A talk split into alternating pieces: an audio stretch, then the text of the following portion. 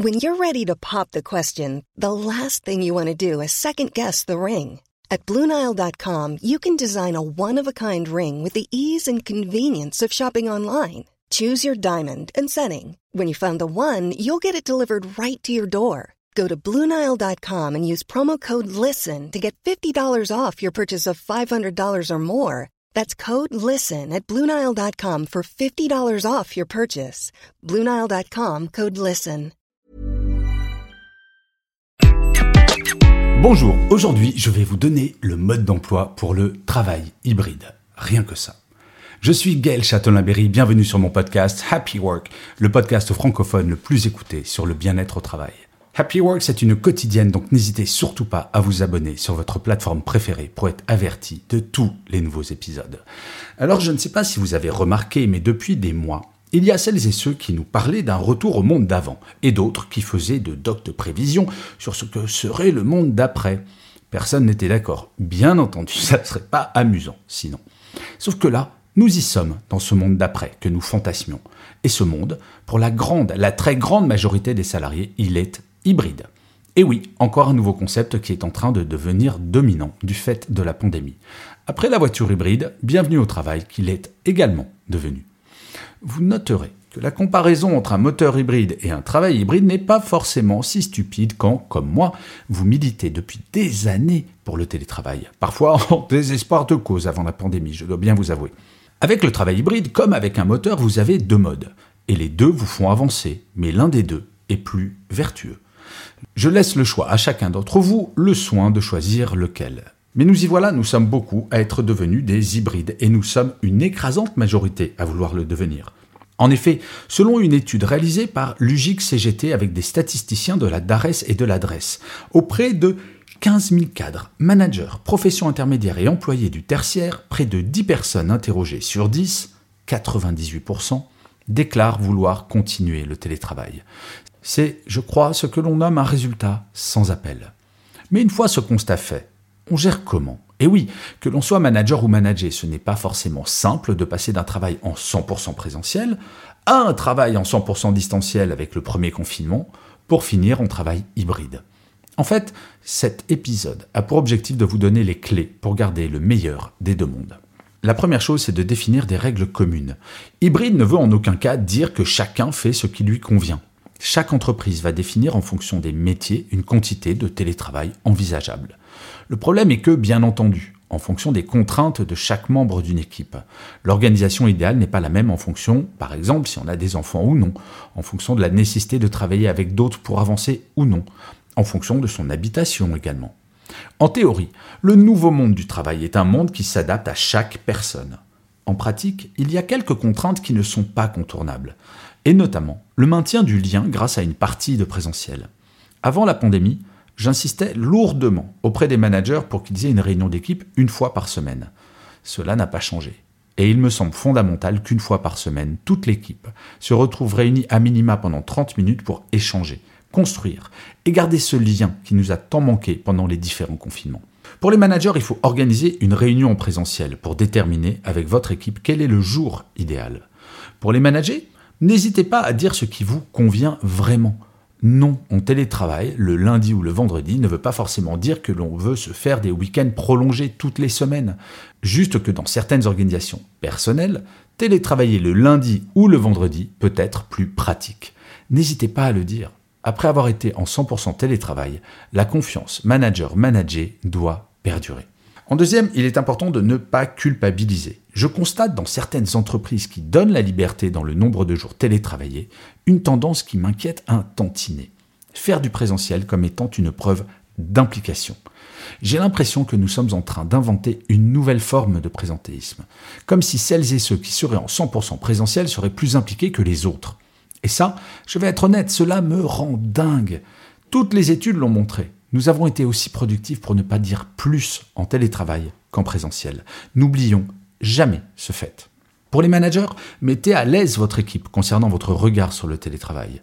Beaucoup de salariés culpabilisent encore en étant en télétravail vis-à-vis de collègues qui n'en feraient pas. N'hésitez pas à dire une phrase toute simple en réunion. Ce n'est pas que vous soyez en présentiel ou en distanciel qui compte à mes yeux, c'est qu'ensemble, nous atteignions nos objectifs. Et pour les managers, si ce n'est déjà fait, abordez le sujet avec votre manager.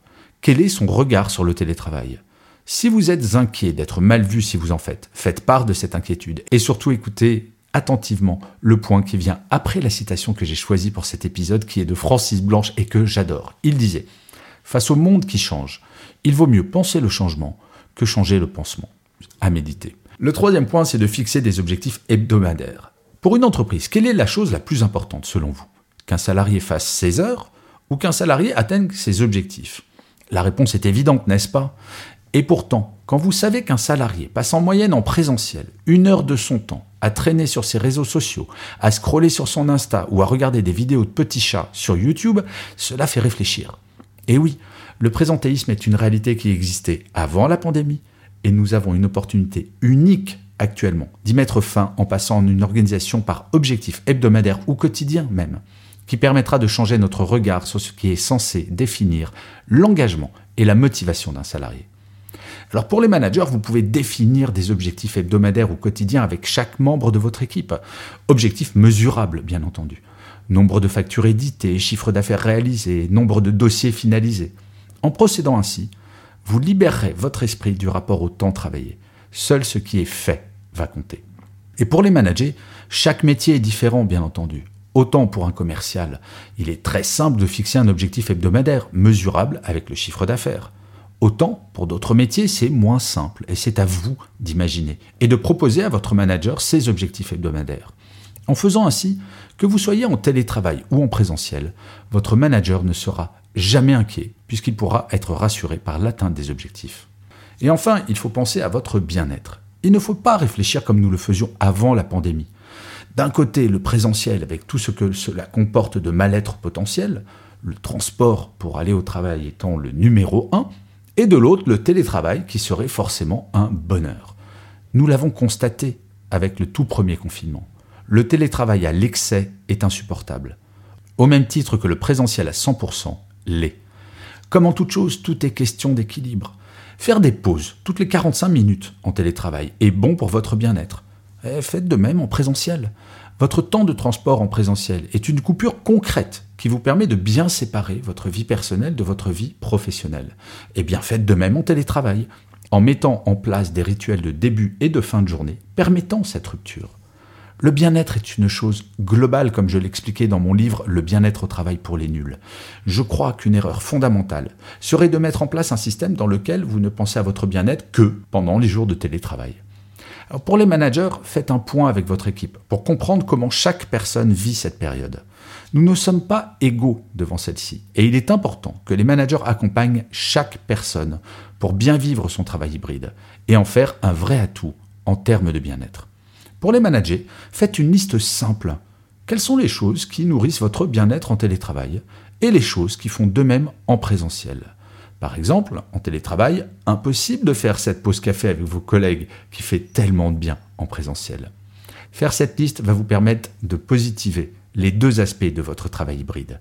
Les deux ont du mauvais, les deux ont du bon. Pendant un temps, j'ai été très optimiste, je dois bien vous avouer, peut-être trop optimiste. Je m'imaginais que cette nouvelle période serait le début d'une période où tous les préceptes sur lesquels je travaillais depuis des années allaient enfin devenir une réalité, dans toutes les entreprises, sans exception. Eh bien non. Même si les progrès sont gigantesques, il reste un bon bout de chemin à faire et nous allons le parcourir très vite si manager et manager se parlent vraiment. Je sais bien que tout le monde est à fond dans son travail et la question du bien-être au travail n'est pas forcément la priorité. Objectif, objectif, objectif. N'oublions jamais que le bien-être est source de productivité et de créativité.